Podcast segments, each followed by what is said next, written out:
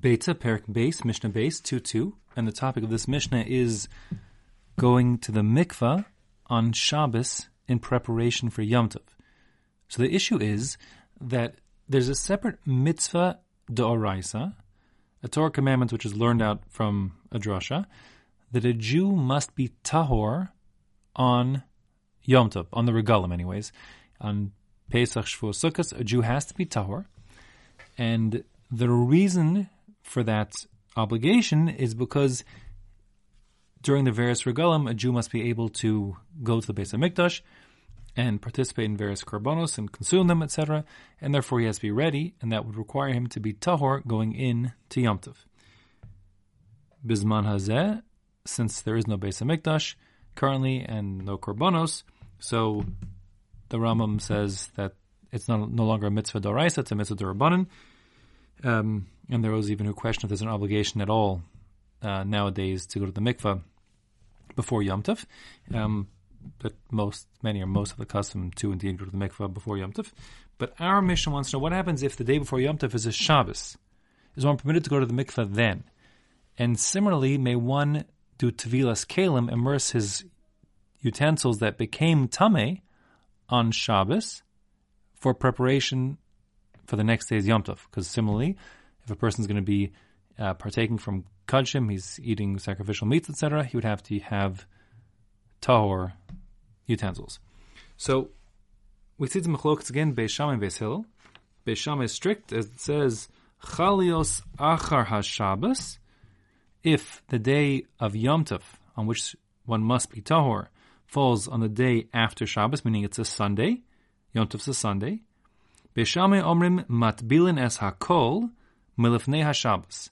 Everything has to go to the mikvah in preparation for Yom Tov on the day before Shabbos. On Friday, you have to go to the mikvah because you're not allowed to go to the mikvah, neither you nor your utensils. That's the hakol, everything, both adam and kalim, people and their utensils, all must go into the mikvah prior to Shabbos because going to the mikvah on Shabbos itself is forbidden, even for the sake of fulfilling the mitzvah d'oraisa of being tahor for Yom Tov.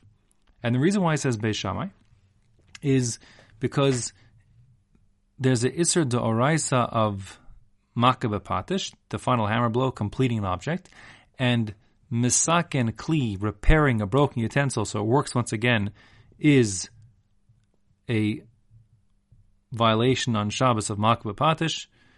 The rabbis therefore have it in the Rabbanan that fixing, looking like you're fixing something, kind of like we saw before about taking the tithes to make food edible, like fixing the food, so to speak. Similarly, if a utensil can't be used on Yom Tov because it's tameh, so immersing it in the mikvah resembles masak and kli, like you're fixing it, and therefore it's forbidden to do so midrabbanan. Same goes for a person. A person is, at least in the abstract, unable to participate on Yom Tov because he's tameh, in the various Beis Mikdash activities, so therefore it's as if you're sort of like fixing him, which resembles fixing things, and a person might come to make the mistake of fixing things on Yom Tov. That's Beis Shammai. Ubeis Hillel omrim kalim milifnei haShabbos va'adam b'Shabbos.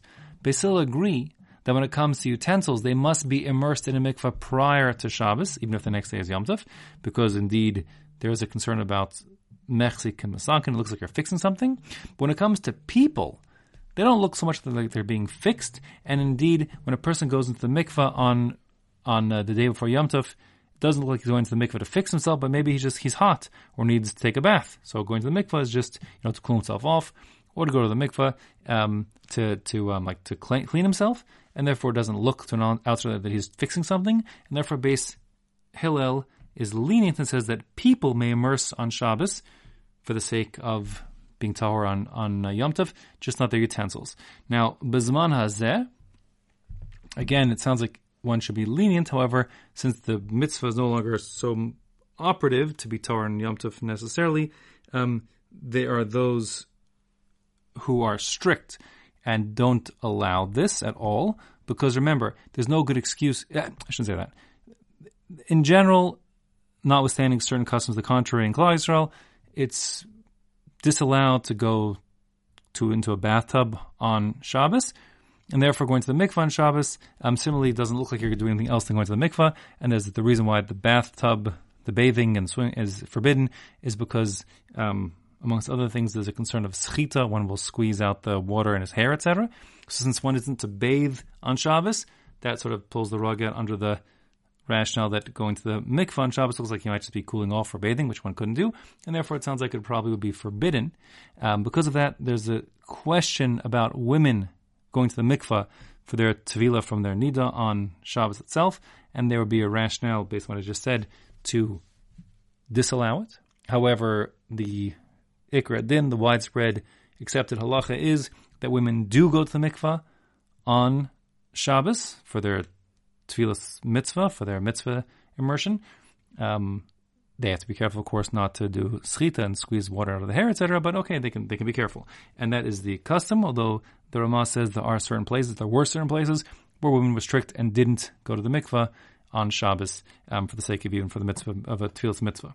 In all cases, Bizman Hazeh, there's no halach l'maisa of immersing to be tahor on Yom Tov. So then on the doraisa, maybe not even a d'rabbanan, and therefore it would seem that according to most, one wouldn't go to the mikvah on Shabbos in preparation for Yom Tov. He would go to the mikvah on Erev Shabbos in preparation for the Yom Tov 2 days hence.